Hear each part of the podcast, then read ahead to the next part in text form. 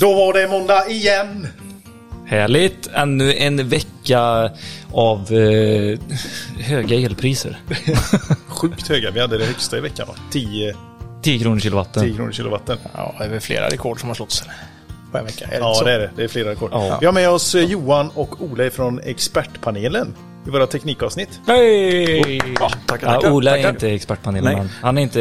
Nej, men det är han vi i expertpanelen frågar när vi behöver veta Ja, något. precis. Du har inte blivit invald än. Nej, nej, nej. Men alltså det, det funkar så att eh, eh, vem kan motstå en jordgubbe? Jag bara säger det. Jo, jordgubbe. Ja. Jo, han är från Jo. Ja, I love you. Men, eh, fan är du ändå här? Hur många volt var det du fick genom kroppen? Spänningen låg på 15 000 volt. Ja. Och facket vet jag faktiskt inte hur stort facket var, korslut jordfelsströmmen var där. Men, men eh, det släckte ju den delen av Stenungsund i alla fall. Liksom. Hela den skenan. Ja, det här är sjukt att du sitter här och pratar idag och ni som inte vet vad vi pratar om, in och lyssna. Ola Wiklund.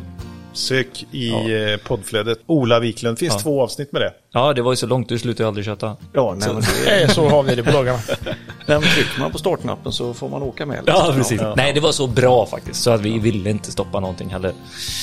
Så är det faktiskt. Men vi har en ny vecka, ett nytt avsnitt. Underbart. Och det är faktiskt därför ni är här också. För eh, ni har ju lyssnat på det, som eh, ni ska lyssna på nu här.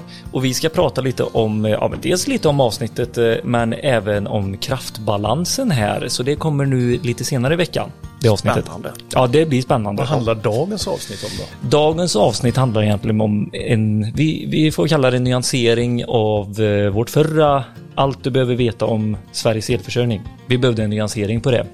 Precis. Eh, kände vi och eh, vi fick lite eh, titta, eh, lyssnare som eh, faktiskt hörde av sig. Mm. Därför eh, bjöd vi in Thomas Kåberg som är alltså våran förre energi... Dens ordförande. Precis, Generaldirektör. generaldirektör. vi, vi snubblar redan där på orden när vi pratar med eh, Thomas faktiskt. Så- Man kan kalla det gen- generaldirektör.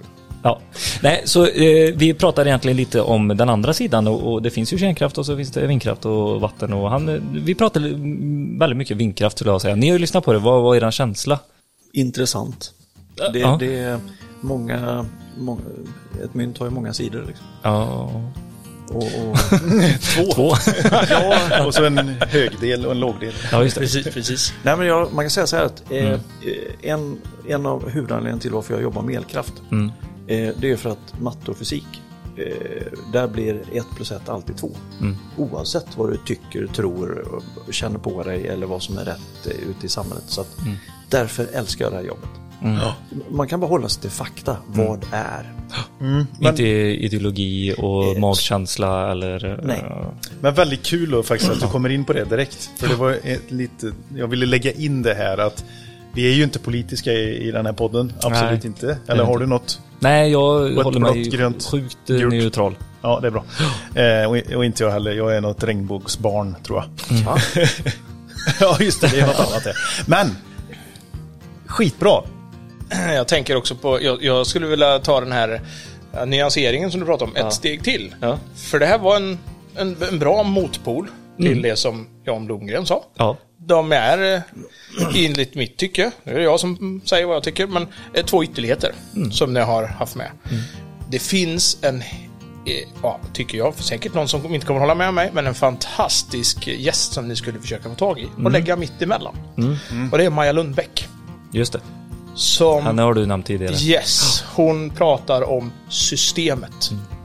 För tyvärr så blir ju de här diskussionerna som... Jag, alltså jag, gillar vad, jag gillar att lyssna på Jan Blomgren, ingen snack om det. Jag gillar att lyssna på Thomas Kåberger också. Men det känns som båda två har lite för mycket agenda för det vi faktiskt pratar om, en infrastruktur. Så den skulle jag så det här, hade jag fått drömma, bort med politiken ifrån det här jävla ämnet, ursäkta exakt. språket. Men så Maja Lundbäck, hon pratar system, hon pratar produktion.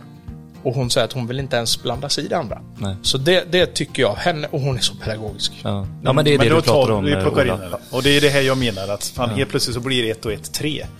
Ja, det är ju bara när det blir politiserat. Beroende, beroende på hur det blåser. Ja. För om, om, ja, precis. Beror på. Ska vi verkligen börja där? ja, för om man säger så här, om vi ska gå tillbaka till lite old school. Då, när vi kommer till elkraft, infrastruktur, produktion, elkraftsproduktion. och även prissättning och så vidare.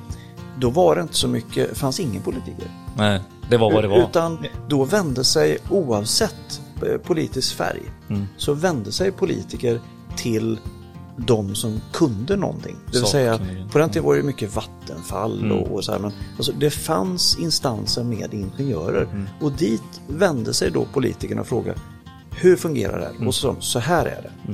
Vi vill ha det här, ja då, blir det, då gäller det här och det här. Precis. Och sen var det det man trummade ut. Ja, och då tycker jag, så när vi nu behöver det som mest, att det är någon som kliver in och bara säger så här ska vi göra, i princip. Helt då, fan, då är det, Då är det ingen politik. det. Då är det sju olika Ja, partier. ni hör ju, ni vill ju inte missa det här. Nej, men och så får vi ju tacka våra samarbetspartner eh, Elinfo. Det, ni jobbar ju med dem eh, lite titt som tätt eh, ert eh, vanliga jobb, riktiga jobb höll jag på att säga. Ja, kör lite utbildningar för dem och Ja. hjälper deras kunder när de vill ha utbildningsinsatser och så. Precis, kabeldimensionering. Alltså det finns inget smidigare än det är, det är så lätt och, och löst och ledigt där så. Underbart, till Ja. och med jag förstår. Ja, precis, det är Men- det du förstår. Kan du greppa kabeln? Ibland. Inte, i, inte på nätet.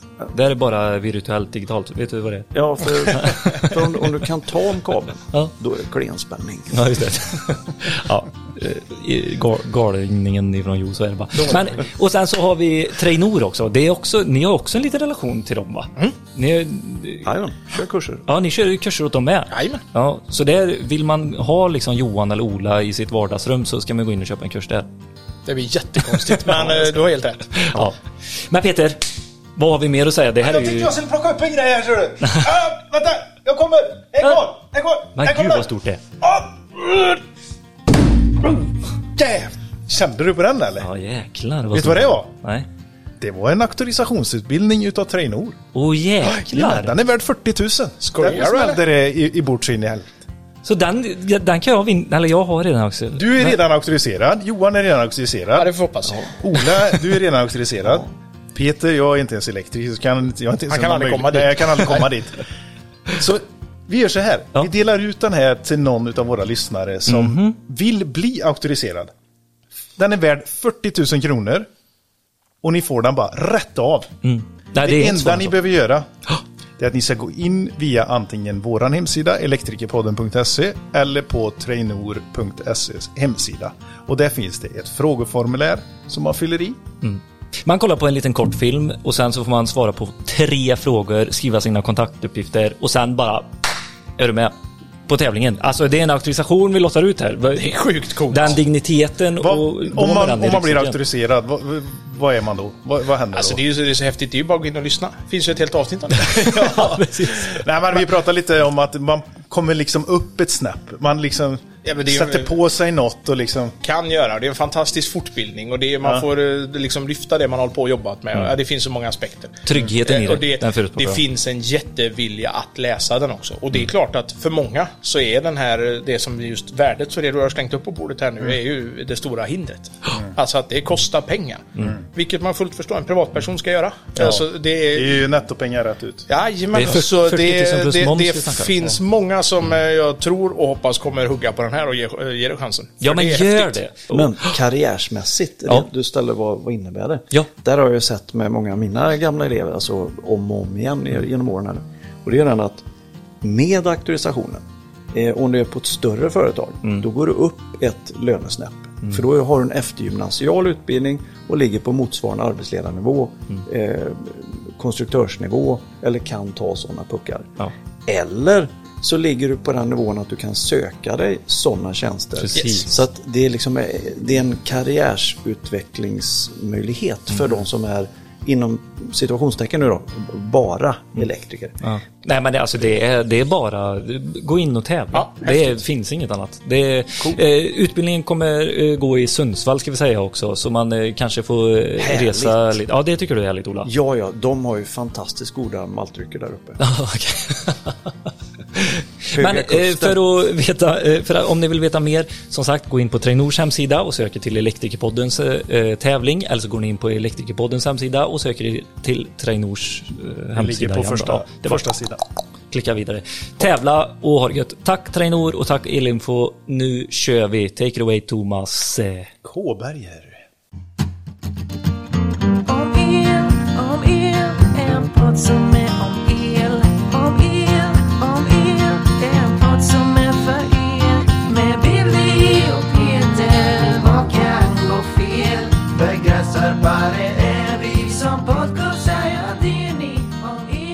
säger vi hej och välkommen Thomas Kåberger till Elektrikerpodden.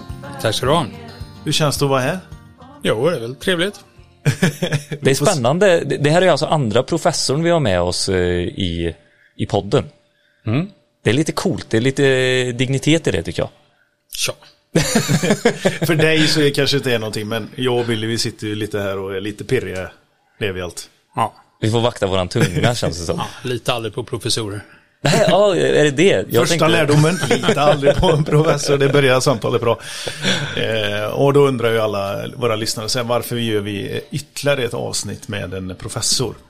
Eh, och vi hade ju ett tidigt avsnitt då eh, om Sveriges elförsörjning det här året som satte, det blir lite så alarmistiskt. Eh, Ja. jo men det var ju det, och det kanske är så det också ser ut. Men det, det gav också en vinkel av, eh, av någonting och det kanske fanns, vi fick lite kritik för att det var eh, enformigt och kanske lite politiskt bundet åt ett håll. Ja. Vilket inte var våran intention med det överhuvudtaget. Nej. Eh, men i alla fall, så bara, vi måste nyansera det här lite grann. Och då finns det ju lite olika, eh, ja, då pratade vi mycket om kärnkraft. Eh, nu vill vi prata lite mer om den förnyelsebara energin som, och den nya tekniken och nya energierna som, som kan tas fram. Då. Det som är en stor del av elektrikers vardag idag. Ja. Solceller. Sen vindkraftverk kanske inte är en jättestor del av eh, en elektrikers vardag. Ja, men inte just nu. Nej, ja, kanske kommer mer och mer.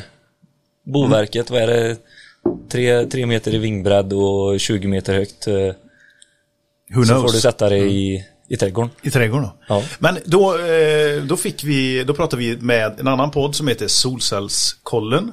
Och Ja. eh, då rekommenderade de, eh, för att nyansera detta lite, Thomas Kåberg. Du är ju då professor vid Chalmers universitet här i Göteborg. Inom vad?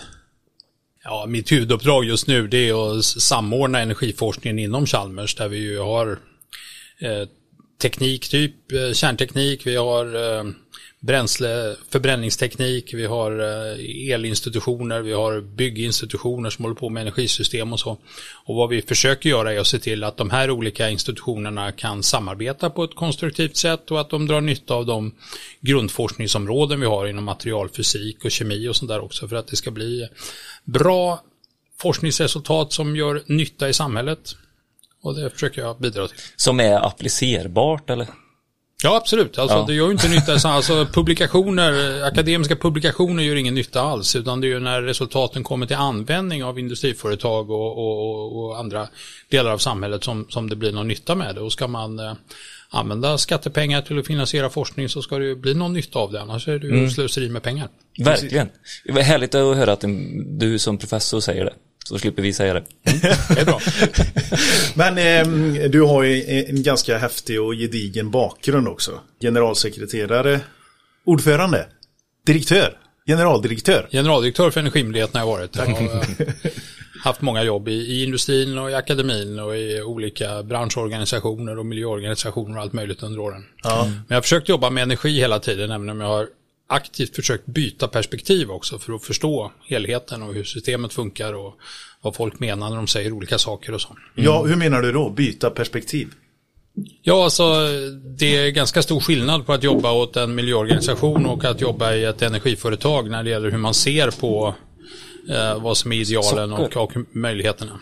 Nu har vi fått in kaffe här eh, så vi kan fortsätta samtalet också med en god ton. Alltså var vi lite, var vi lite spetsiga innan? Nej, det var vi inte. Men det, det är en sån gedigen bakgrund, eh, Thomas. Alltså, hur hamnade du här? Jag kan tänka så, du har så mycket i bakgrunden liksom. Ja, hur nej, hinner jag, man jag, med? ty, jag tyckte ju energi och termdynamik och sånt var kul när jag gick på Chalmers och eh, tyckte mig se att saker kunde vara bättre än de var i verkligheten. Och när jag hade lärt mig den teoretiska och tekniska grunden så ägnade jag några år åt att lära mig den ekonomiska teorin och ekonomiskt beslutsfattande. Och sen så jobbade jag åt Naturskyddsföreningen en period och lärde mig lite mer om hur de politiska besluten och besluten i stora energiföretag fattades. Och sen har jag liksom jobbat med syntes av de här olika perspektiven på olika sätt i företag, i branschorganisationer, statliga utredningar som energimyndighetschef och som forskare och Och allting bara i flyter på. Sverige och i Men hur många, hur många Ja. år måste du lägga på varje bit för att verkligen känna att du kan det? Ja, man kan, kan det fullständigt kan man ju aldrig, men eh, om man verkligen fokuserar så, så, så, så tar det ju ett år eller två att, att komma in i ett, ett, ett nytt perspektiv, en ny organisation eller företag eller så. Så att det, det är ju liksom något, något, något sånt man behöver. Eh, en och sen är det väldigt vitaliserande att byta också, för när man har haft ett perspektiv så lär man sig ju snabbare ett annat om det är samma ämne. Så att det är det jag har försökt göra, fokusera på energiområdet och, och, och byta perspektiv för att lära mig så mycket som möjligt. Vad läste du på Chalmers? Jag läste teknisk fysik då med, med inriktning på termodynamik och energifysik och resursteori och så. Låter skitsvårt, jag vet knappt vad det innebär. Men det, vi behöver sådana. Ja, Som kan ta sig men- an de, de, eh, de rollerna. Jag tycker det låter intressant alltså. Jag skulle Mm. typ så här vilja veta, är jag intresserad av det eller inte? Men jag kan inte riktigt ta det beslutet här, för jag fattar inte vad det innebär. Nej men det som jag ser lite grann det är ju det där vi försöker överbrygga som vi pratade om innan här att eh, elektrikerna kommer ju stå där och skruva, skruva sista skruven för att nå klimatmålen. Eh, li- eller ja, jo, sista skruven. Sen är det ju upp till oss att använda oss av de nya teknikerna som finns. Eh, så. Och då, då vi som är i elbranschen vet ju hur el fungerar. Och installation specifikt. Medan ni kan det mer teoretiska och eh, spe, speciellt du då Thomas har ju lärt dig ganska mycket om det praktiska. Ja, alltså jag, jag, jag, till, jag, till, jag tillhör de där ingenjörerna som, som tycker att det är oerhört viktigt att man har kompetenta personer för att göra just det där sista. Sen märker man ju särskilt på svagströmsidan så är det inte så mycket skruvar nu. Nu är det mycket mer eh, fiffiga, snabbmonterade anslutningar. Eh, och, och, och just det här eh, praktiska handlaget, förmågan att faktiskt göra saker med bra kvalitet ända ut i det sista är ju väldigt viktigt för att system ska fungera. Och där tycker jag Sverige har en en bra tradition tillsammans med länder som, som Tyskland och Polen och, och, och, och mm, central och Östeuropa. Eh, Medan jag är lite mindre imponerad av länder som, som Storbritannien som sätter en så väldigt hög status i de här teoretiska förmågorna men inte för, förstår att uppskatta det praktiska. Ja. När jag jobbade i bioenergibranschen brukar jag säga jag älskade de ingenjörerna som kunde lösa partiella diffekvationer och svetsa. de löste det i teorin och sen gick de ut i förbränningsanläggningen och svetsade till de där flänsarna som behövdes för att eh, förbränningen skulle bli bra. Ja. Eh, och, och det är likadant på, på, på vindkraftssidan till exempel att vi i Sverige har haft rimligt effektiva idéer om hur vi ska utveckla vindkraftindustrin. Och sen har vi haft en, en bransch som med ett lagom hårt konkurrenstryck har blivit väldigt duktiga på att eh, bygga det här, att genomföra byggena på, ett, på ett kostnadseffektivt och, och därmed konkurrenskraftigt sätt. Och det är väldigt viktigt för Sverige just nu därför att nu är det konkurrens i världen om att eh, kunna öka elproduktionen billigt. Och det gör man inte bara med, med teoretiska färdigheter utan det gäller att det fungerar ända ut i det praktiska. Men du Thomas, jag tycker det säger emot sig själv att det ska vara billigt och bra. Hur ofta är något billigt det bästa för en? Alltså, och när vi kollar på ett större perspektiv på elsystemet, varför ska man satsa på billiga delar? Kan du Ja, men- hjälpa mig att förstå det? Ja, alltså ibland så får man ju betala mer för någonting som är bättre. Men för att bli både billigt och bra så krävs det just den här skickligheten och förmågan att göra saker effektivt. Ja, Eh, Man kan göra saker dyra genom att göra dem slafsiga och dåliga och oskickligt genomförda. Då blir det dyrt och dåligt. Men har man en, en, en bra grundkonstruktion och skickliga personer som gör det praktiska ända ut i slutändan, då kan det bli både billigt och bra. Men när kom vi dit? För jag menar, eh, våra eh, kärnkraftverk och vattenkraftverk eh, har ju präglats av marmor och fina skulpturer på utsidan. Det var ju liksom någonting som vi var stolta över och la väldigt mycket pengar på. Produktionsdelarna menar jag mer nu. Ja. Man strävar efter saker som är, som är av hög kvalitet, Ja. fungerar väl och som är så skickligt konstruerade och så skickligt monterade och byggda att de också har ett, ett, ett, ett rimligt lågt konkurrenskraftigt pris. Ja. Men eh, en kommentar till det här Billy. Jag tänker så här att eh, är det inte så när, när man säger billigt i det här sammanhanget så handlar det väl om, också om att man ska kostnadseffektivisera hela processen, hela kedjan. Och det är väl där det har varit att eh, ta till exempel eh, solceller då. Eh, ja men då, då får man bidrag ifrån staten för att eh, sätta det på taket och så kan man öka produktionen i, i ett annat avseende som då får ner produktionspriset per panel när man industrialiserar det. Eh, Så det är väl det lite grann att man, eh, vi måste ju nå en nivå som är billigare, mer kostnadseffektivare. Men det handlar inte om att vi ska göra det sämre, utan nu är det, nu är det väldigt dyrt. Och, eller nu, men det har, det har varit Det ganska har, dyrt. det har varit dyrt. Det har Alltså, varit nu, dyrt. nu är det inte dyrt. Och det här Nej. är en av de här eh, viktiga eh, förändringarna som har skett de senaste 5-6 åren. Alltså globalt, i det globala energisystemet så var 2016 ett fantastiskt år. Därför det var Mm. året när solel kunde produceras för först under 50 öre och sen under 30 öre och så under 25. Och, och den här snabba utvecklingen 2016 när priserna sjönk och för, sol, eller för vindkraft var det likadant att det var det året man fick de första priserna i storleksordningen 25 öre kilowattimmen och sen något år senare kom man under 20. Alltså det här, det här, den utveckling som skedde där 2016, 2017 och under åren som har följt, den har varit helt omvälvande för, för världens elsystem. Därför att det var då det blev uppenbart att vi faktiskt kan producera el till så låga kostnader med förnybar energi att man inte bara kan konkurrera ut andra gamla termiska anläggningar för elproduktion utan den totala kostnaden för ny el med sol och vind blev lägre än vad energipriset var på råolja.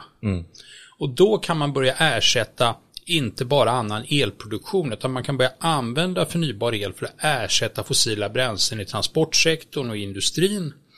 Och det gör att det här som tidigare framstod som oöverstigliga problem att eh, minska växthusgasutsläppen utan att det skadade ekonomin har plötsligt blivit eh, en, en möjlighet att både förbättra den ekonomiska konkurrenskraften i ett land eller den ekonomiska utvecklingen globalt samtidigt som man minskar användningen av fossila bränslen. Och det är det som gör att den här elbranschen nu plötsligt framstår som den roligaste att vara i därför att den kommer att expandera. Den kommer att ersätta mycket av den teknik som tidigare var fossilbaserad. Titta på bilindustrin idag som helt byter. Alla gamla ingenjörer som visste hur man byggde dieselmotorer har väldigt svårt att hitta något att göra. Medan de som kan batteriteknik, elteknik, elmotorteknik och sånt där. De har fullt upp nu med att elektrifiera alla stora bilmärken i hela världen. Och det här, så kom ihåg 2016. Alla lyssnare. ja. men lite så då. Eh, och, och det är också till grund till varför vi, det har gått så himla fort också. Alltså pandemin kom eh, samtidigt som man skulle börja på elektrifiera samhället ungefär. Och rubrikerna, eh, då, då skulle alla börja lära sig om Sveriges elförsörjning och, och sådär. Och även vi som är i elbranschen. Men det som jag ser som det största bekymret det är ju när vi tar in mycket av den här förnyelsebara delen. Det är ju att den inte är konsekvent. Att vi inte, vi, vi, eller vi kan se dagen innan när vi kan använda den efter. Men är det inte lite där vi står och trampar nu? 2016 så var det breakthrough att vi kunde liksom Ja. producera billigt och bra. Men nu ska vi komma fram till hur vi ska transportera den på bästa sätt. Alltså att vi vill få den dit den ska användas. Och det systemet har vi inte riktigt eh, byggt efter nu. För nu har vi byggt på stora producenter runt om och sen har vi distribuerat ut det. Men nu blir det tvärtom, att nu blir det små lite överallt och så ska vi flytta det runt om.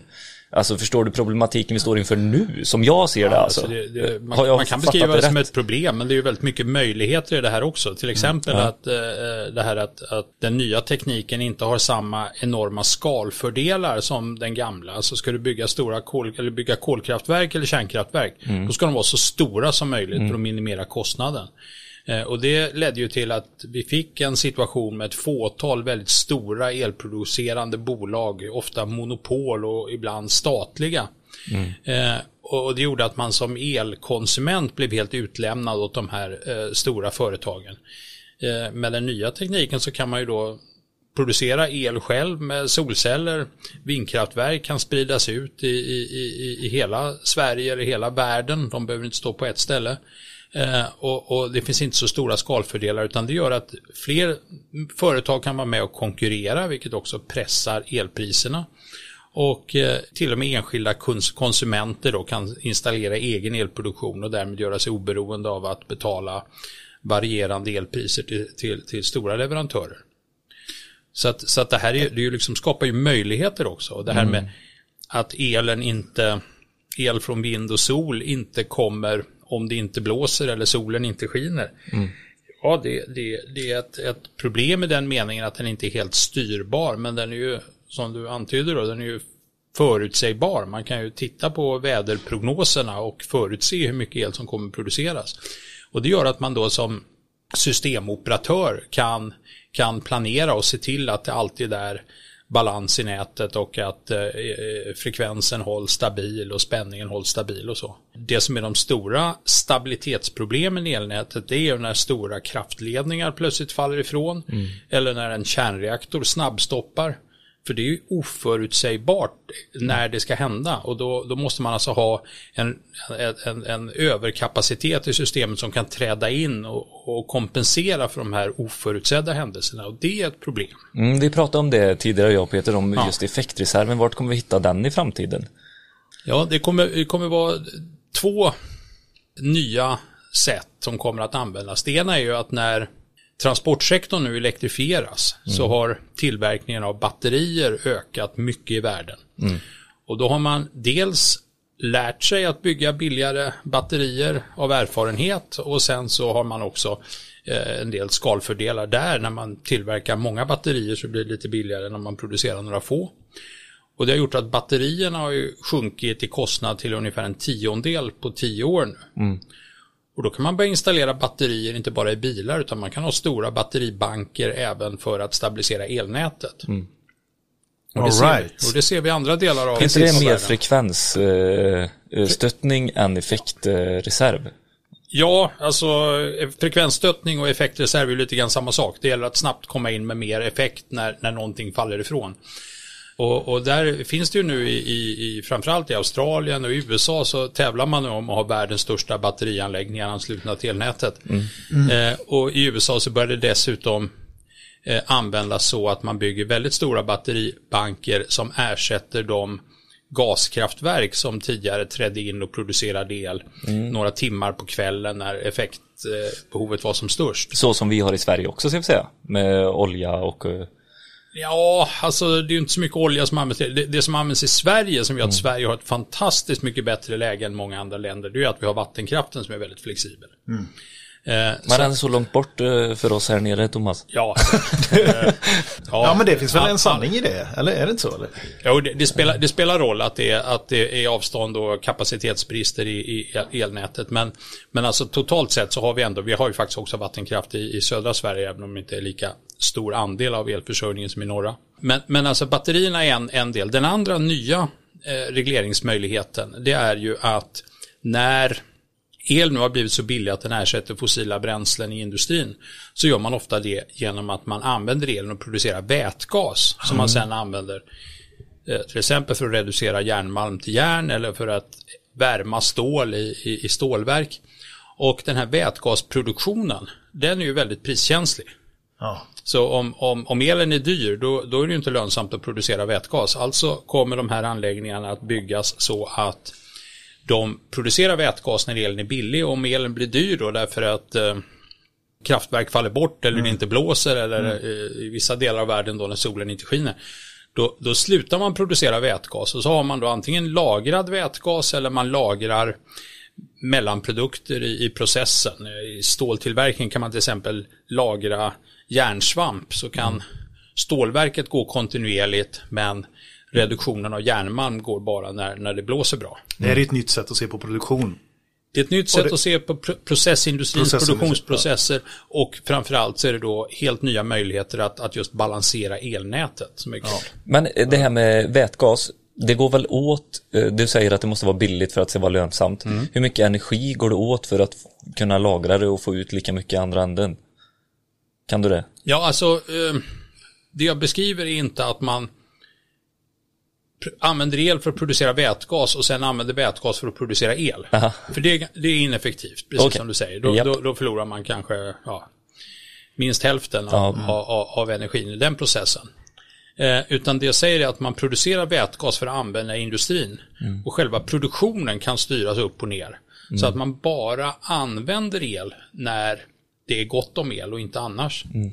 Och det, det, det kan man då matcha väldigt väl och det ser vi ju de här eh, fossilfritt stålföretagen i norra Sverige då, att de, de planerar ju för att de ska vara flexibla och kunna variera sin elanvändning efter variationen i, i vindkraft då, som är det man ser som den billiga elproduktionen i, i norra Sverige som man ska kunna använda. Du pratar om hybrid. Hybrid och H2 Green Steel, det är två olika företag som håller på med det här nu. Mm, just det. Och, men de utgår från samma modell, så att säga. Ja, de har ungefär samma strategi. De kanske kommer att sluta med att de har exakt samma strategi, men just nu konkurrerar de lite grann hur de, hur de tänker och se Ja, vilka okej. som vinner. Ja, Ja, Ehm. sjukt spännande. verkligen. Okej, men så vi be, någonting som vi behöver liksom eh, skifta på här, det är ju eh, alltså att vi vill ha grön energi. Och där säger ju vi att där ingår ju kärnkraftverk va? Det är Det var en rak fråga. Ja. Det är en flummig term. Okej, flummigt här, men eh, du säger oh, nja. Eh, men det Ja, vi men alltså, kärnkraft är ju väldigt bra eh, i den meningen att det är fossilfri produktion i själva produktionen. Sen precis som eh, vindkraftverk och solceller så kan man ju använda fossila bränslen i tillverkningsprocessen, alltså i liksom själva investeringen och det är ju betong och såna här saker också som leder till koldioxidutsläpp. Så det blir lite utsläpp i samband med att man bygger anläggningarna. Men, men det här att själva driften är fri från att eh, använda fossila bränslen, det är ju en stor fördel. Mm. Det var lite dit jag ville komma. Har du kollat på det koldioxid eh, eh, utsläppet per eh, producerad Ja, på de alltså- olika energikällorna? Ja, det finns, det finns ett flertal olika livscykelanalyser och exakta resultatet beror på vilken anläggning och vilket sätt man använder för att anrika uran och, Mm. och vad, man använder för stål i, i vindkraftverken och sådär. Men, Okej. men alltså det, generaliserande. det, det, vik, det viktiga det är att, att eh, solel, vindkraft eh, och kärnkraft eh, ligger ju på, på liksom några enstaka gram per kilowattimme medan gaskraft och oljekraft och kolkraft ligger på hundratals gram per, per kilowattimme eller till och med kilo. Så, så att liksom det, det, det, det är den här reduktionen i storleksordning som vi behöver. Men och i vilken som- utsträckning det kommer bli kärnkraft och vilken utsträckning det blir sol och vind, det kommer bero på vad är ekonomiskt mest fördelaktigt. Ja. Och hur ser det ut? Precis. Hur, utifrån de studierna man har gjort nu? Ja, nu, nu, är, nu är sol och vind, om man tittar på nybyggda anläggningar, så är Mm. sol och vind mycket billigare. Och då är det inte 10% eller 20% utan det, det, det är liksom i, i Europa och USA så är det liksom 2, 3, 4, 5, 6, 7, 8, 9 gånger billigare med, Mm. med eh, eller gånger dyrare med, med, med, med nya kärnkraftverk än med ny sol och vindel. Eh, I, I Sverige till exempel där vi har existerande kärnkraftverk, där konkurrerar ju de bra med ny sol och vind än så länge. Men, men hur länge de gör det, det beror ju dels på hur mycket billigare sol och vind blir och sen måste ju de här reaktorerna faktiskt fungera för det är svårt att rättfärdiga stora reinvesteringar i dem. För då blir det dyrare. Då blir det dyrt att, som att, att, fan, bygga är det ny, inte sagt. ny sol och vind. Ja, det blir i alla fall dyrare. Men alltså, eh, det är den konkurrens som gäller just nu.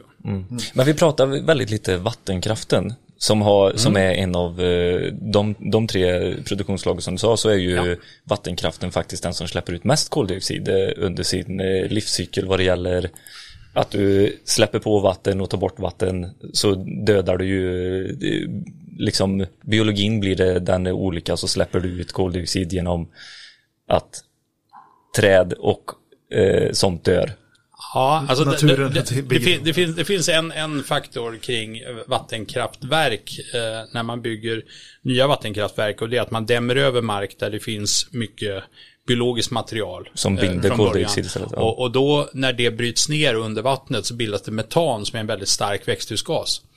Och, och det är framförallt ett problem i, i en del vattenkraftverk i tropiska områden där man har dämt över eh, skog i princip och sen har den skogen då eh, eh, omvandlats, biomassan där omvandlats till metan och det har gett stora växthusgasutsläpp och då kan man visa att vattenkraft är riktigt dåligt ur, ur växthusgassynpunkt.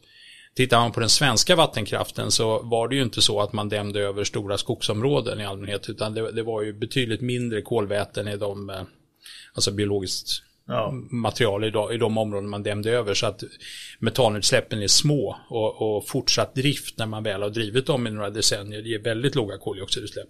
Okej. Så, så vattenkraften den, den är inte ett problem ur, ur klimatsynpunkt.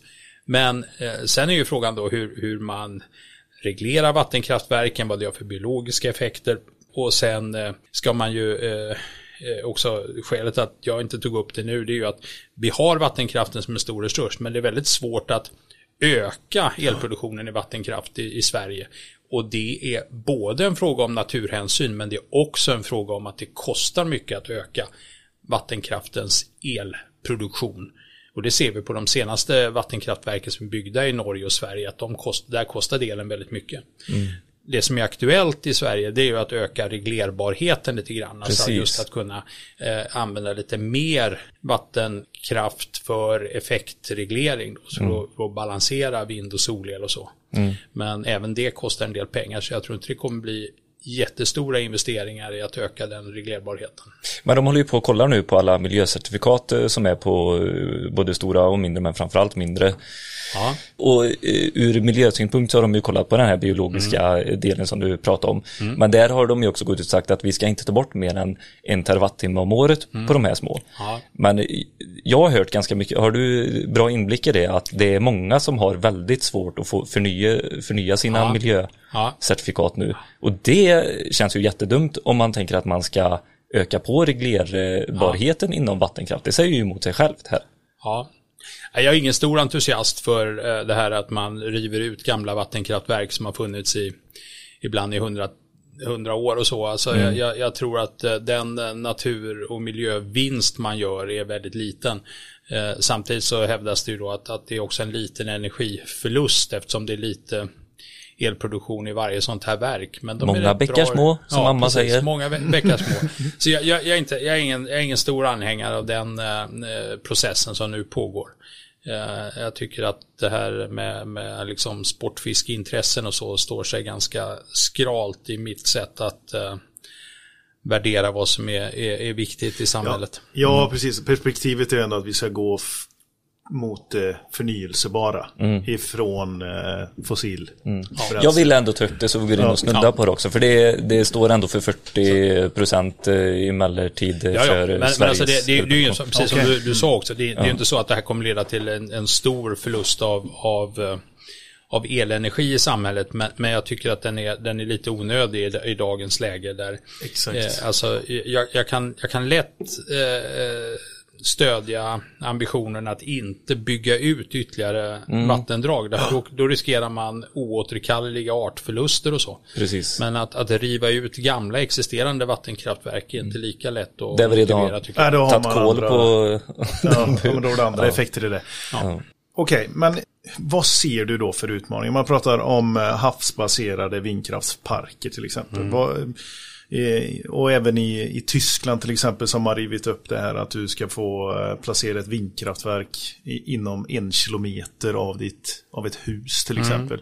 Bostadsområden. Bostadsområden och så. Vad, vad ser du för, eh, för utmaningar med att eh, vindkraften nu etablerar sig starkare och hårdare och kommer också eh, ja, stå mitt ute i havet eller alldeles intill ditt hus eller, eller bostadsområde. Jag, jag, tillhör ju de som tycker det är trevligt att titta ut på vindkraftverk från köksfönstret och, och, och, jag, jag ser det inte som någonting som är särskilt Utmanande. Särskilt fult. Jag tycker särskilt att de nyare, större vindkraftverken som har en lite långsammare rotation då, att de, de är betydligt trevligare att titta på Mm. än de här gamla små vindkraftverken som snurrade väldigt snabbt. Eh, bullret har ju blivit ett mycket mindre problem för vindkraftverken är tystare idag än de var när man började bygga dem. Eh, och eh, ur eh, biologisk mångfaldssynpunkt så har de väldigt små negativa effekter. Vindkraftverk, precis som höga byggnader och broar och allting dödar ju fåglar för de flyger in i dem. Men eh, det är ändå väldigt få fåglar som dödas av vindkraftverk jämfört med andra eh, företeelser som trafik och så. Till och med stora rovfåglar eh, stryker ju med i många andra sammanhang och sambandet mellan häckande havsörnpar och vindkraftutbyggnad på Gotland det är ju inte så avskräckande för båda har ökat. Så, mm. så att jag, jag, tror att vindkraften kommer att kunna öka avsevärt utan att det gör några, någon stor skada. Eh, men vi har ju ett problem och det gäller ju hela den här energiutvecklingen. Det är att det finns ju starka krafter som vill bromsa utvecklingen. Dels är det de som idag äger de här anläggningarna som konkurreras ut, alltså oljetillgångar, mm. kol och gas och kärnkraftverk. Där finns liksom ett starkt ekonomiskt intresse och sen på, på den globala geopolitiska arenan så har vi ju länder, framförallt Ryssland då, som är väldigt beroende av sin export av, av gas, kol, olja, kärnbränsle och kärnkraftverk. Så alla kärnkraftverk som man har börjat bygga i världen utanför Kina sedan 2019 är ryska. Mm. Och till, dessutom två i Kina. Eh, och, och, och, Ryssland är väl det enda land av de stora energiexporterande länderna som inte har satsat på att utveckla förnybar energi. Mm. Tittar man på de stora oljeexporterande länderna i Mellanöstern så är de samtidigt några av de som bygger billigast och bäst solelanläggningar och som har ambitionen att bli stora producenter av vätgas och de vill locka till sig industri på ett sätt som de inte klarade när de bara sålde olja. Nu vill mm. de också ha de energiintensiva företagen till Mellanöstern. Mm.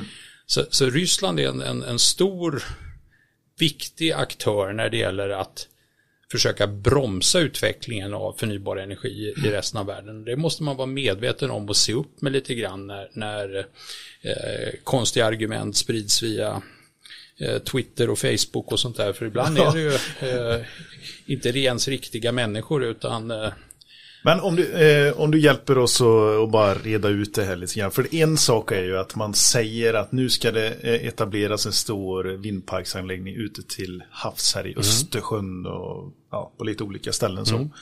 Eh, och då, eh, vinsterna i det är ju att vi får möjligheten till förnyelsebar energi, vilket mm. vi måste öka. Och då är ju mm. vindkraftparker ett mm. av de mm. eh, målen vi måste nå. Och en sak är ju att ska de stå överallt? Mm. Nej, det kommer de inte göra. Eh, och det är ju många som står där, att det blir så alarmerande rubriker. Men eh, kan du också då däremellan så här, eh, vad är problemet eller utmaningen med att vi etablerar dem där? För vi har pratat om i det avsnittet som vi hade i början, där, det här med svängmassa. Ja, ja. ja, ja du, du ler lite. Mm. Vill du förklara lite bara? För, eh, så här, kommer, kommer man ersätta de produktionskällorna har nu med vindkraft eller kommer man komplettera? Komplettera, ja precis så kan jag säga. Ja, både och. Va? Så ja. Inledningsvis kommer de komplettera och sen om, om det visar sig att det är billigare eh, att fortsätta bygga ut ännu mer sol och vind mm. el eh, så att de här gamla eh, termiska anläggningarna framförallt konkurreras ut så, så kommer de också att bli ersatta. Mm. Och, och eh, alltså det här diskussionen om svängmassa är ju nästan komisk eftersom Eh, vad svängmassa betyder det är att man har stora, tunga, roterande anläggningar i termiska kraftverk som eh, då i, i, genom att det är tungt och snurrar så lagrar en viss mängd energi. Och, och, som också står för en del reaktiv energi. Och det, det kan då bidra med reaktiv effekt, det mm. kan bidra med frekvensstabilisering. För faller någonting bort så fortsätter de där och vill snurra mm. med samma frekvens och då kan de liksom hålla uppe eh, frekvensen. Men, men det här är ju ingenting som, som måste hanteras med just stora, tunga, roterande anläggningar. Och nu när batterierna har blivit billiga och man stoppar in batterier i elnätet så kan de batterierna eh, med lite kraftelektronik fylla samma funktion och de gör det dessutom bättre och billigare. Så när man nu upphandlar frekvensstabiliseringstjänster på olika eh, ställen i världen så är det alltid, så vitt jag vet, de senaste åren batterier som har vunnit de upphandlingarna. Mm. Mm. Eh, och, och, att vi just i Sverige är så eh, entusiastiskt konservativa att använda det här 1800-talsbegreppet svängmassa för att förklara frekvensstabilisering. Det är nästan pinsamt. Jag satt i en, i en grupp i, Nu känner jag mig i. Ingenjörsvetenskapsakademin för, för, för ett par år sedan och då hade vi en expertgrupp som jobbade med elnätsfrågor där jag satt med och där var vi väldigt måna om att inte använda ordet svängmassa för vi visste att det var obsolet men sen var det en, en eh, Vad, vad sa du? Opso? obsolet, alltså gammalt, inte längre Aha, ja. aktuellt. va? Eh, och, och, och sen så fanns det ändå en styrgrupp för det här projektet där det satt ännu äldre gubbar eh, än, än, än, än vi i den här andra expertgruppen. Och den här ännu äldre generationen, de var väldigt måna om att fortsätta använda svängmassa trots att vi som satt i elnätsexpertgruppen försökte slippa ifrån denna terminologi. Eh, För det är, inte, det är ju frekvensstabilisering och, och såna här tjänster man vill ha. Det är inte svängmassa. Det finns andra moderna tekniska lösningar. Åh, Nej men jag förstår precis. De här fördelarna som kommer med svängmassan, Ja. som vi ska sluta säga här nu då. Ja. Eh, eh, den reaktiva effekten, vi har den här stabiliseringen, frekvens. Den går att lösa med andra Ja. mer elektroniska verksam eller Ja. eh, applicerbara system. Ja. Eh, Batterier, vad det gäller batterier och kraftelektronik å ena Ja, sidan. Sen kan man och batterier. konfigurera vindkraftverk också, alltså konstruera anslutningen mellan eh, vindkraftverken och elnätet så att man tar tillvara den svängmassa som finns i de här stora vindkraftturbinerna också.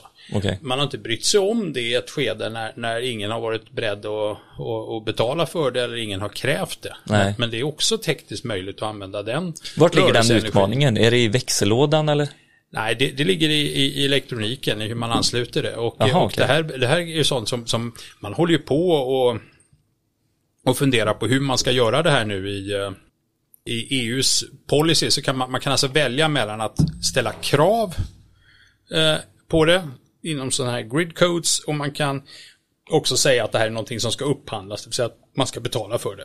Och, och det, det, det ger ju lite skillnad i vem, vem det är som betalar i slutändan, men, men eh, det går att göra. Den där diskussionen är lite kul också när, när man säger att det är någonting som ska betalas för.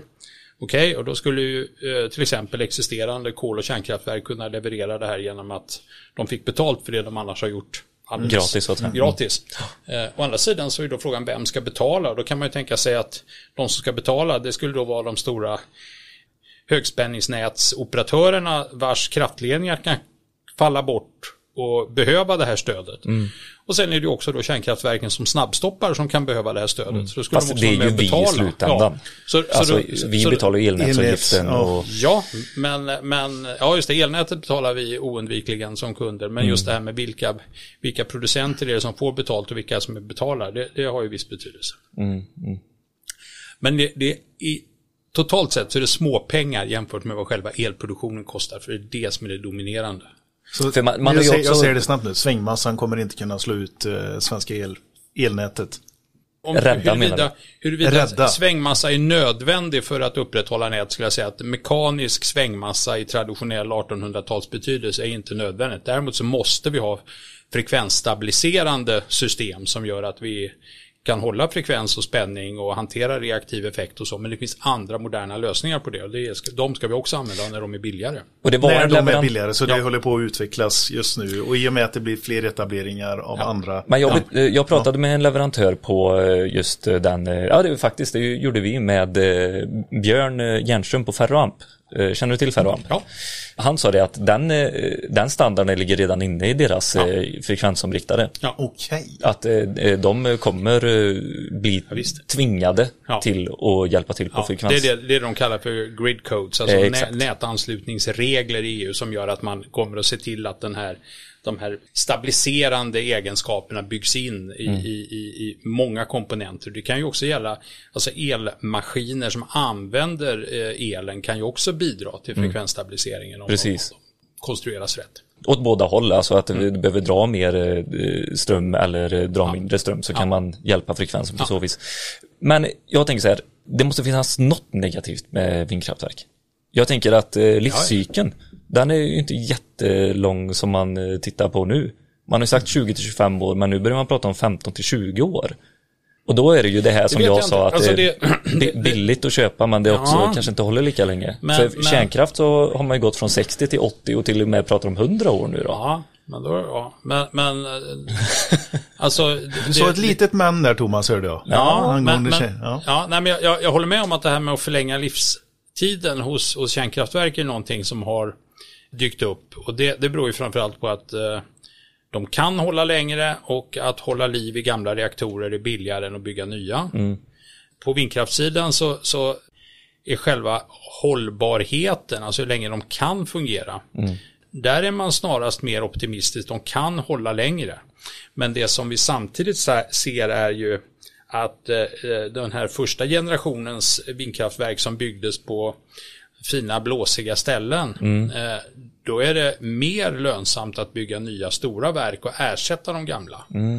Men när de gamla ersätts så betyder ju inte det nödvändigtvis att själva turbinerna och, och, och generatorerna och tornen skrotas utan ibland så flyttas ju de och sätts upp någon annanstans. Där det blåser mindre. Där det, blåser, där det, kan, det kan vara ställen där det blåser mindre eller ställen där det inte går att få lov att bygga stora verk. Men vi ser ett flertal sådana eh, moderniseringar av gamla vindkraftparker idag i världen. Men, men Okej. det beror inte på att de gamla har slutat vara lönsamma utan på att de nya är ännu lönsammare. Att man upp, uppdaterar dem där Ja. de står så att säga. Eh, Så att, och, och när vi tittar på, på havsbaserade parker så var man ju från början väldigt orolig och och man har haft en del problem med vissa fabrikat att de har haft eh, lite svårt att, att klara livslängden utan, eh, utan ganska dyra eh, renoveringar. Men å andra sidan så... Ja, tillgängligheten En- med för underhåll och allting också. Ja, men en del av de som byggs nu är det snarare så att man tror sig våga räkna med ännu längre livslängd än man gjorde tidigare. Så, så det där är inte... Vad tror gör man i kyrkan, Thomas? Jo, jo men, man, Men vi vet ju inte heller. Nej, vi nej, men vet man, inte man, vi... man vet inte, men alltså, man, får, man får ju erfarenhet hela Ja. tiden och ju mer Ja. erfarenhet man får, får eh, dels kan man då göra sakerna, bygga dem bättre eh, och sen kan man också göra säkrare förutsägelser. Eh, Men det är ganska stora etableringar där man gör ganska stora ingrepp på många ställen runt om i världen. Det är rätt stora områden ändå som man ska göra mitt ute i havet. Det är ju Ja. lite otillgängliga områden, det är dit jag försöker komma också med eh, just vad det gäller el, eh, alltså sammanbindningen till det eh, nätet som, som det ska ko- kopplas in på så att säga. Eh, och där har ju du varit med, Nexans också pratat lite om detta och de måste ju vara jätteglada eh, över detta, så många kilometer kabel de får sälja. Men, alltså det här med att bygga eh, kabel till havs har ju blivit en, en, en växande eh, bransch. Dels Mm. därför att de tekniska möjligheterna ökat med, med bra HVDC, alltså högspänd likströmsöverföringsteknik. Mm. Eh, en högre ambition att bygga ihop det som tidigare var ganska isolerade elmarknader. Mm. Nu har sådana här kablar från Norge till England till exempel som exempel på riktigt stora eh, Eh, långa eh, sjökablar. Och sen då anslutningen av eh, havsbaserade vindkraftparker. Och, och det är ju som du säger att, att havsbaserade vindkraftparker kan ju bli större.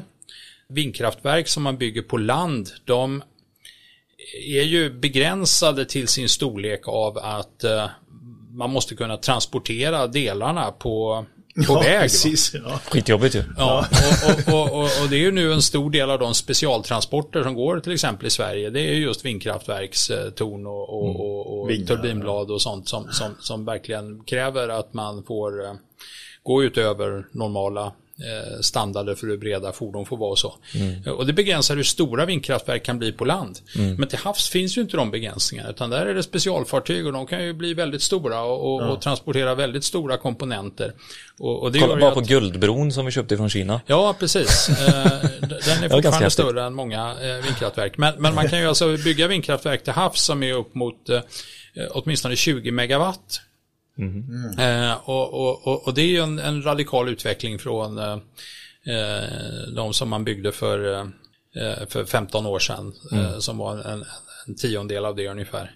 Och ehm, det här betyder också att när man bygger större verk så är de högre.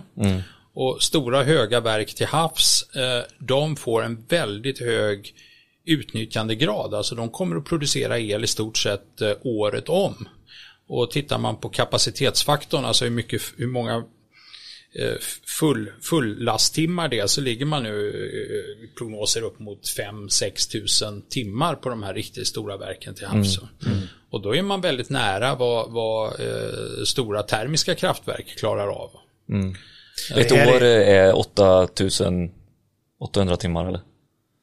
Året är 8760 timmar någonting. Ja. 160, ja precis. Så det, då är det ju nästan eh, året runt. Ja. Som, som man Och, säger. och Men alltså, det här, du, kan ha produktion året runt men du har inte full effekt hela Nej men tiden. exakt, full effekt det, det är ju någonting. Något Men nå, något som är med hela elsystemet det är ju att du måste producera samtidigt som det är Ja, konsumtion. förbruk. Alltså det är verkligen, det måste Men- gå men, hand i hand men, hela Men då tittar du då på, på de här eh, stora planerna för havsbaserad vind. Till exempel Doggers bankar då, alltså det här Mm. grunda området mellan Storbritannien, Norge, Danmark. Eh, där där eh, finns det, de, de mest ambitiösa visionerna där talar om att bygga 300 gigawatt med eh, till en kostnad av 6 000 miljarder kronor som ska producera 1500 terawattimmar per år. Va? Och 1500 terawattimmar per år, det är liksom, eh, vad är det, hälften av Europas nuvarande elproduktion. Någonting sånt. Det är jättemycket. Ja det är mycket. Men just för att hantera den här balanseringen då så är det ju inte bara så att man tänker eh, skicka den här elen till fastlandet utan då tänker man sig också att redan ute till havs eh, producera vätgas som man levererar i pipelines till eh, kemiindustrier och kanske in på, på det som idag är ett metangasnät, alltså fossilgasnät och leverera ut det eh, i, i hela Europa. Vet du vad jag såg framför mig nu Thomas? Bredvid det här stora vindkraftsparken Ja. så finns det också så att du kan ställa till båten och ladda batteriet mitt i. Ja, det kommer man Sno, säkert. sno den affärsidén. Ja, ja, men, Kö, köp en... Nej men förstår, de, eh, alltså det Ja. måste ju gå Ja, ja, jättemycket visst. transporter. Ja, ja, visst. Kan det- du stanna mitt på vägen, ställa dig Ja. och så ladda. Eh, Så, så att alltså, det, här, det här bygger ju, alltså det, det här man då ibland beskriver som ett liksom plötsligt in, en plötslig invändning då att, att den här elen inte produceras jämt. Mm. Det är ju ingen som håller på med vindkraft som inte har fattat det länge. Nej. Och det är ingen som håller på med de här visionerna om att använda förnybar el för att ersätta fossila bränslen som inte fattar det heller. Utan allting bygger på att man utvecklar system som hanterar det här och, och drar nytta av möjligheterna. och det är lite där är jag, jag tror att man snubblar alltså. Det var faktiskt man- lite skönt att du sa Ja. Eller du ja, nej, satte... men nu har jag fått lite insikter ifrån det här. Ja, jag ja, visste men att du skulle kunna lära mig något. nej men det, det blir ju det här att man bara, man ser rubrikerna och man, eh, alltså de politiska debatterna är inget vidare faktiskt Nej. tyvärr. Nej. Utan de har ju alla sina, sina punkter. De är så ideologiska och osakliga så det finns inte. Nej men eh, framförallt så finns det ju, ja, jag vet inte, alltså... Men te- jag- jag tekniken, tycker- om vi grundar- Men det finns, alltså det finns mycket av det här att man, man liksom Folk som inte har varit länge i branschen, de tror att de har upptäckt en invändning som ibland är väldigt välkänd. Va? Ja. Eh, Jag, jag kommer ihåg när jag började jobba i Japan för, för drygt tio år sedan. Och, och Ja, dra den med- historien, den är ju lite ja, häftig den, alltså. den, är häftig. Men, men eh, som ett exempel då, så, så hade vi en fin konferens och vi visade vindkraftens möjligheter och hur den byggdes ut i Europa och så. Så, så var det en äldre japansk herre då som, som kom och tackade för den här fina konferensen och så. Men liksom, du förstår att det här kan inte fungera i Japan. Nej, Nej, för här kommer vinden från olika riktningar. Ja, just det. Och, och, och den typen av alltså invändningar där, där man tror att man har upptäckt något som liksom själva verket de som jobbar i branschen de har liksom hanterat det här i, i lång tid. Va? Typ utgått ifrån det. Ja, när de har precis. Så, producerat. så att alltså jag tror att man, man måste, man måste, man måste liksom förstå det här. eh, Och det är ju inget, när det gäller människor som är intresserade och som liksom förstår att lära sig, då, då är det inget att bli irriterad över. Däremot när det är sådana här datoriserade kampanjer på, på Facebook och Twitter, liksom, där, där, som bygger på att man liksom ska väcka emotionell upphetsning eh, och, och, och, och, presentera sådana här eh, dåliga argument, då, då kan man bli irriterad. Eller folk som eh, som säger liksom att ja, men jag vet inte, jag bara vidarebefordrar vad jag hör från andra och så, som inte tar ansvar för det de säger, då, då kan man bli irriterad. Men, men att det finns folk som håller på att lära sig och inte har förstått, det är inget att bli irriterad på, utan då är det bara att försöka förklara. Men eh, jag summerar i alla fall så här. Att vi behöver göra omställningen. Det, eller det ska vi göra för, för att nå klimatmålen. Och då krävs det att vi utvecklar de energieffektiva systemen som vi har med ny teknik. Och på det sen så kommer vi också utveckla ny teknik för att ta hand om de jag säger utmaningarna eller problemen. Till exempel som med det ordet som vi inte ska använda, svängmassa och sådär. Det, det, det, det, är ett sa samlingsord eh, för mycket jo. egentligen svängmassande. Ja, ja, det kan, har jag ju Kan fattat du ge nu, oss men något jag- annat? Men, men, eh, men du, Men- jag, jag, vill ändå invända på en punkt. För du, du Okej. beskriver det liksom som en omställning, som någonting som är framtvingat. Och det var ju så man såg det för tio Mm. år sedan.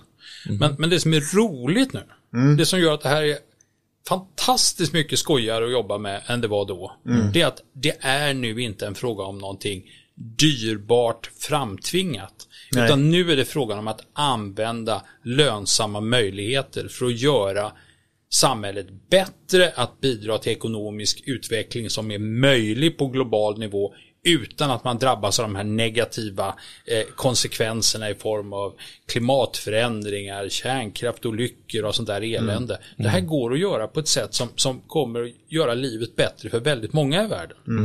Och då är det inte omställning, då är det utveckling. Ja, då är det precis. inte dyrt, Exakt. det är inget Ja. man tvingas till, det är en möjlighet vi har. Schabblar vi till det, låter oss förvirras och störas i utvecklingen så kommer vi inte kunna bygga ut billig förnybar elproduktion i, i, i, i Sverige och Europa och då kommer andra delar av världen som är duktigare och erbjuda billig el och locka till sig industrin och då kommer inte elanvändningen öka. Men gör vi det skickligt så har vi en fantastisk möjlighet för vi har Europas billigaste el i Sverige. Och det är jättekul.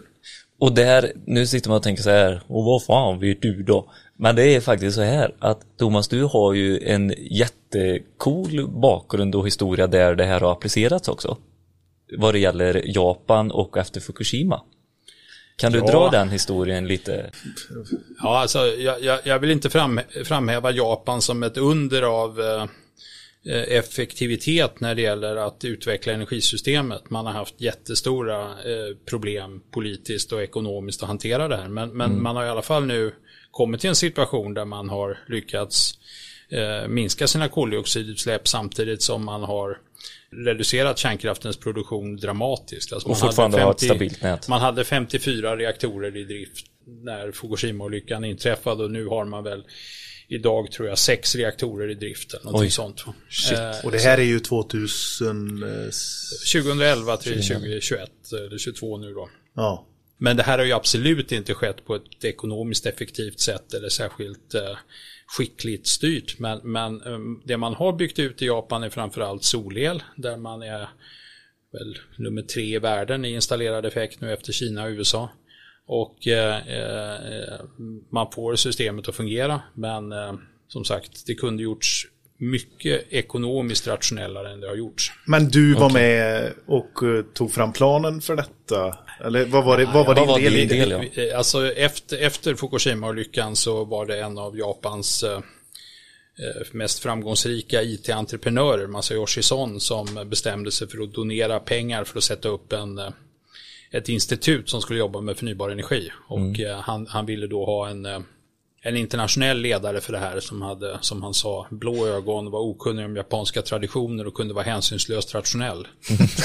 och, och jag sa att jag garanterar blå ögon okunnighet om japanska traditioner. Jag ska göra mitt bästa när det gäller rationaliteten. och, och med, med mina meriter då som generaldirektör på Energimyndigheten i Sverige där vi ju då hade nått eller visste att vi skulle nå de här 2020-målen och jag var lite frustrerad över att regeringen inte ville skärpa målen utan som jag lite raljant sa förväntade sig att jag skulle administrera stagnation till 2020 så, så tyckte jag då att det var en, eh, ett svårare och viktigare och därmed roligare eh, problem att ta mig an eh, Japans utveckling. Eh, sen fick jag inte med mig eh, familjen på idén att flytta till Japan utan det blev en sån här pendlarlösning istället. Jag jobbar 25% i, eller har varit 25% av min tid i Japan. Eh, Men, men eh, jag vill inte påstå att vi har formulerat strategin. Jag vill inte påstå att det har varit särskilt framgångsrikt i Japan totalt sett. För de har tagit på sig onödigt stora kostnader. Men eh, vårt institut har åtminstone bidragit till att det har blivit lite mindre dåligt än det hade blivit annars. Men det man har gjort i alla fall, det man har ställt om kärnkraften mot solenergi och vind. Ja, För framförallt att, eh, solenergi säkra sig- än så länge. Men nu håller man på och, och, och försöker få till stånd en, en, eh, en utveckling framförallt av havsbaserad vind. Och det kommer man nog att lyckas ganska bra med under, under de närmaste åren. Ja. Och lite mer kostnadseffektivt nu då varit? Förhoppningsvis även mer kostnadseffektivt. Men, eh, Men vad har varit de stora utmaningarna där då vad det gäller kostnadsdelarna? Har det varit för snabba beslut eller Nej. för dumma beslut? eller? Ja, man har inte, man har inte förmått att eh, reglera elmarknaden. Man har haft ett system där de etablerade elbolagen som har varit eh, monopol som har haft både produktionen och elnäten. De har, de har haft för mycket makt vilket har försvårat för nya aktörer att komma in på marknaden. Och sen eh, så har man ju också varit väldigt eh, långsam i att hantera de existerande kärnkraftverken och kolkraftverken på ett rationellt sätt. Och det har berott framförallt på att de här stora regionala monopolföretagen de, de har haft en ganska dålig ekonomisk ställning som man väldigt rädd att de skulle gå i konkurs. Och då har man, Okej. har man försökt att undvika det på olika sätt. Och det kostar samhället mycket pengar. Elpriserna har varit väldigt höga. Hur, hur är Japan eh, om du jämför med Sverige? I elsystemen. Ja, Ja, alltså det, är lite svårt att jämföra för Japan är ju väldigt mycket större befolkningsmässigt. Ja. Det är ju 10-12 gånger drygt större. Eh, och man har regionala eh, monopol eh, som, som styr. Så att det, det är nästan bättre att likna Japan vid Europa. Och liknar man Japan vid Europa kan man säga att de de har mindre utbyte mellan regionerna än vad EUs länder har. Nej. okej. Inom och, eget och, land och man alltså. har ju ett speciellt elsystem. För det är väl, jag tror att det är det enda land i världen där man har ett elsystem där man har olika frekvenser i olika delar av, av landet. Så det är Oj. 60 hertz i en del av landet och 50 hertz i en annan. Och så. Så som vi hade i Sverige för många... Ja, precis. Alla andra länder har byggt bort det. Nej, men eh, har de fortfarande alltså olika frekvenser idag, än idag? Ja. Och det, du, du har försökt att, fightas för Nej, detta jag, och jag, ändrat jag, tycker inte, jag, jag tror inte det är det som är det viktiga. Det har använts Okej. som ursäkt ibland för att ha dåligt utbyte mellan dem. Men, Ja. men nu med den eh, eh, Tekniken som finns och- som ja. finns och så, så är inte det ett problem alls. Utan, Nej, det spelar inte någon roll. Nej. Men det här drar ju oss in jättebra på eh, solcellsdelen.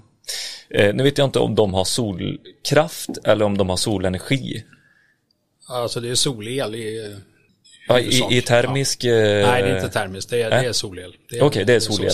Ja. Eh, De, de behöver ju skilja, skiljas, eh, skilja på. Mm. Eh, vill du dra det lite snabbt bara?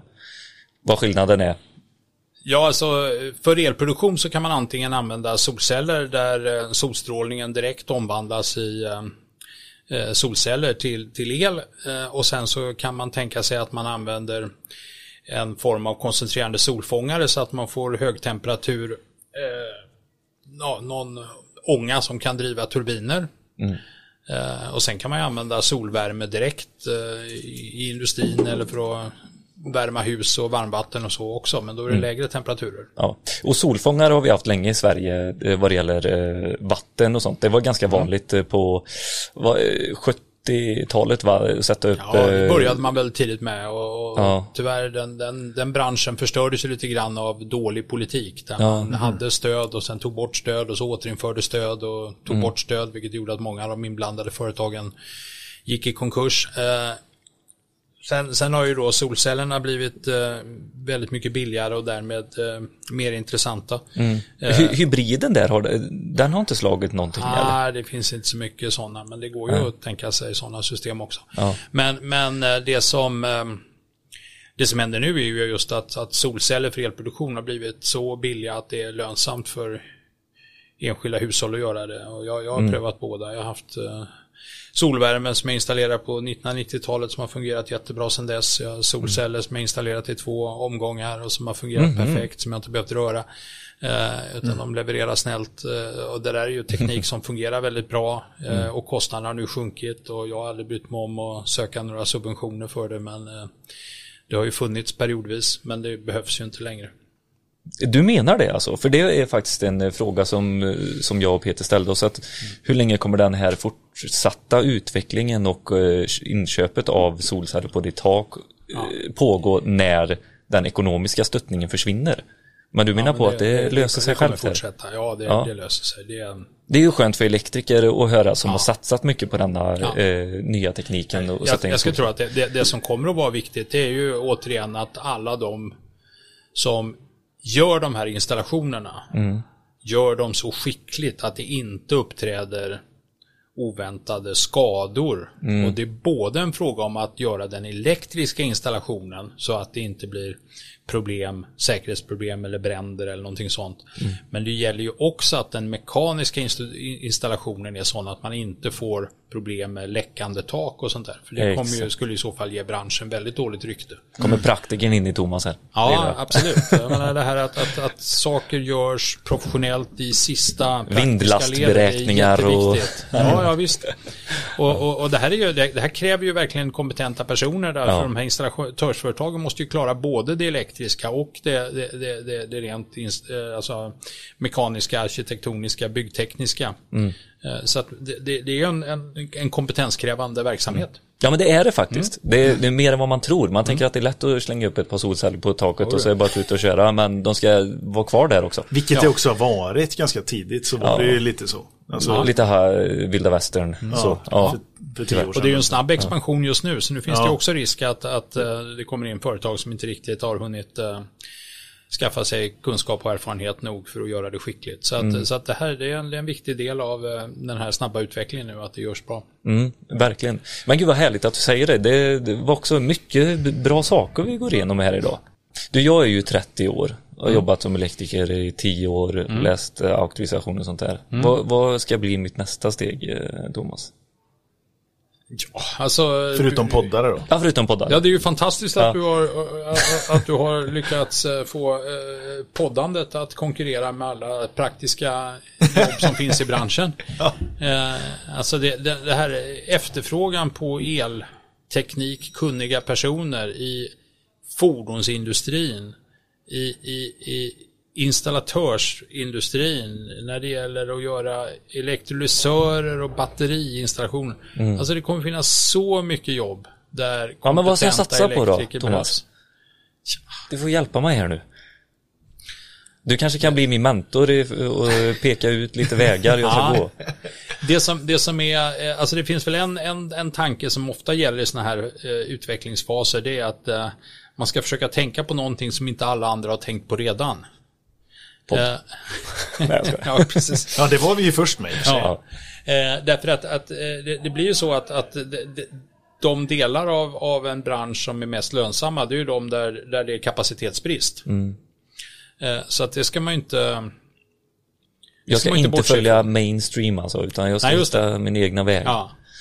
Oh. Det, det finns ju ett, Men då har vi- ett, ett ja. roligt exempel på det för, Ja. för några år sedan när man i USA satsade mycket på att eh, blanda upp bensin med etanol. Mm. Och när man skärpte kraven på det så tittade alla bönder på de här nya reglerna och konstaterade att det kommer gå åt jättemycket majs. Eh, Så ett år senare så, så, så sjönk priset på majs trots att efterfrågan ökade därför att det var för många bönder som hade satsat på majs. Medan värdet av alla andra grödor Sköt i höjden. sköt i höjden därför att det var för många som hade satsat på, på majs då. Så det där att, att liksom det gäller att tänka som de andra inte tänker.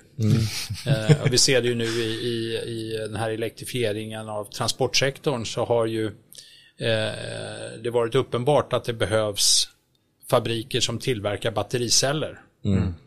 Eh, men det behövs ju också gruvor som levererar material till de här batterierna. Och, och, och just nu så, så är det naturligtvis brist på battericellstillverkare men det som kommer sen det är ju brist på eh, materialen till de här batterierna. Ja, och, och, ehm, eh, där är det ju då några länder och några företag som varit mer förutseende än andra. Jag tror att Northvolt har tänkt ganska mycket på det här. Jag vet att Kina tänkte på det väldigt tidigt. Medan man nu i, i USA till exempel så talar ju presidenten om att man ska ta till speciella krigstidslagar för att eh, tvinga fram ökad eh, utvinning av sådana här material och så. Eh, så Vi snackar halvledare eller? nej, nu pratar vi sådana här saker då som, som litium och kobolt och, eh, grafit och sånt där som behövs i batteritillverkningen och elektrifieringen. eh, Inom USA jordar. eller? Ja, det, det var Eller lite i- oklart. Han, han nämnde den här lagen i, i, i sitt tal. eh, Biden, eller? Ja, Biden, ja. Ja. Eh, Häromdagen när han, han pratade just om att, att liksom, nu skulle man ta till den här eh, Defense Production Act eller vad den hette. Eh, Så att det var liksom... För att man- gasa på... man, man förstår liksom att det här, det här, den här utvecklingen nu, den, den är så snabb och den är så ekonomiskt och industriellt viktig så att nu, nu, nu gäller det verkligen att det funkar. Öppna dammluckorna liksom. Så du menar att vi jag ska starta gruvverksamhet Thomas? Är det det du sitter och Ja, det, det, det lät Ja, det, det, man, får, man får väl se vad, vad det leder till, men alltså det var, det var väldigt tydligt att det här att, att nu eh, se till att, eh, att världens energiförsörjning kunde klaras utan eh, Rysslands bidrag.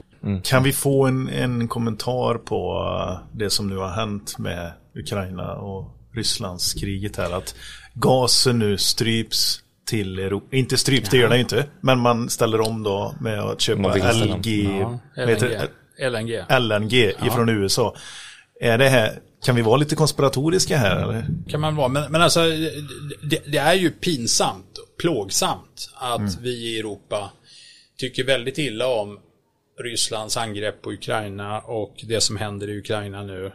Samtidigt som vi glatt betalar massor av pengar till eh, ryska företag och till den ryska statskassan för att fortsätta köpa deras eh, gas, och olja och kärnbränsle och sånt.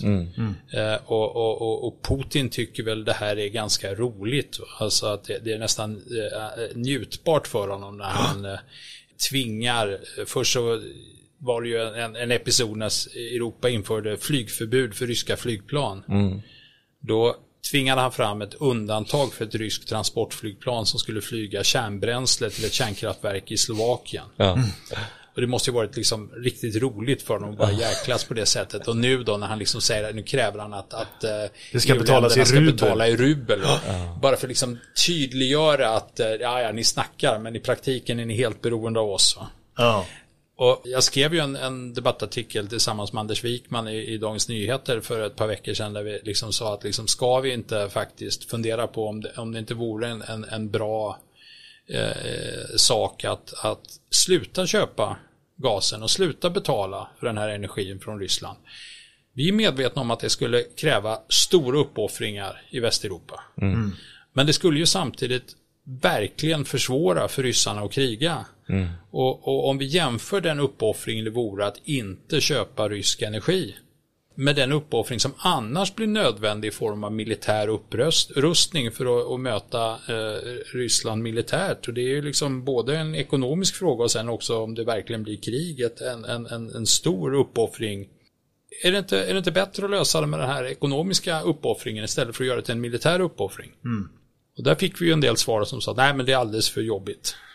Och, ja. Vad är ur, ur perspektivet om att vi har ingen energi att tillgå då? Nej, att, att det, skulle liksom det skulle kräva väldigt stora uppoffringar om vi skulle omedelbart, kortsiktigt klara oss utan, utan rysk energi. Och det, det EU-kommissionen gör och det amerikanerna siktar på nu, det är ju också att liksom, okej, på kort sikt så kan vi inte göra oss oberoende av det, men vi ska jäklar med göra oss oberoende av Ryssland på längre sikt. Varför stryper inte Ryssland bara direkt? Man kan, Därför de behöver pengarna. De behöver ha kassaflödet. Ja, ja, de behöver Ja, kassaflödet. Ryssland eh, tycker jag är jättebra, men alltså varför stryper Jo men, inte det, Europa? jo men det förstår jag. Men va, ja, jo, men eh, för att ställa oss på kant.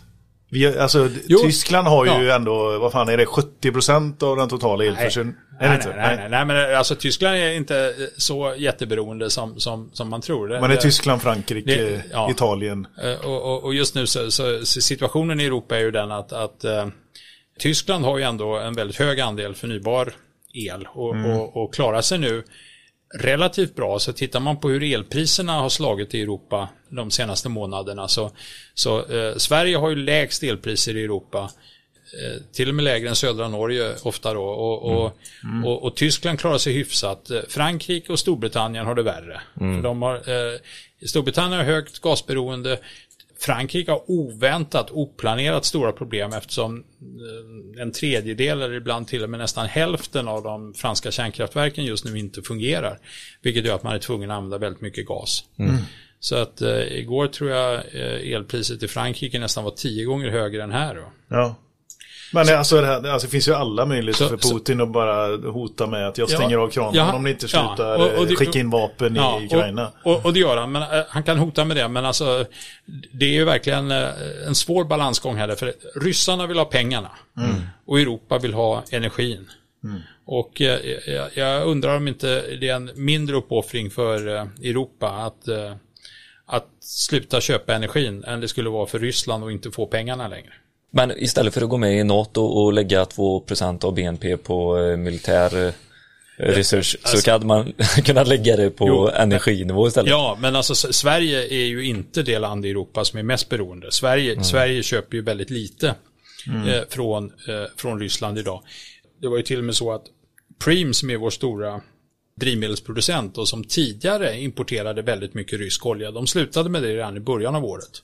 Eh, Jag, vet att då var de väldigt osäkra på om det var klokt att sluta köpa från Ryssland för de fick betala mer när de köpte från andra och skulle det här verkligen vara bra. Eh, Nu är de ju jätteglada att de gjorde det så tidigt. Och, och, och Vattenfall har ju eh, slutat köpa ryskt kärnbränsle. Och, eh, I år eller för länge sedan? Ja, i år. Det, I år? det, det beslöts i samband med eh, invasionen då. Okej.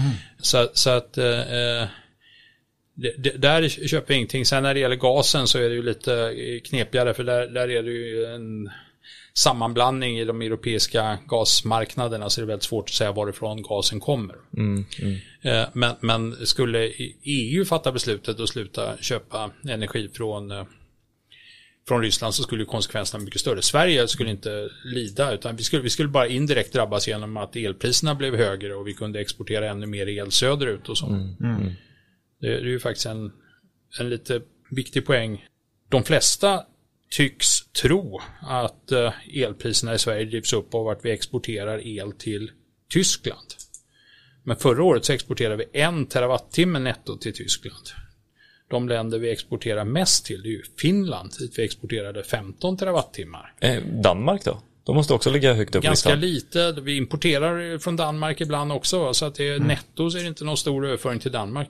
Utan det, det, är liksom, det är Finland som vi hjälper att slippa köpa från Ryssland när de nu inte har fått fart på sin, sin kärnreaktor. Och eh, sen har vi också en stor export till Litauen som vi också eh, har gjort mindre beroende av export, eh, import från, från, från öster. Då.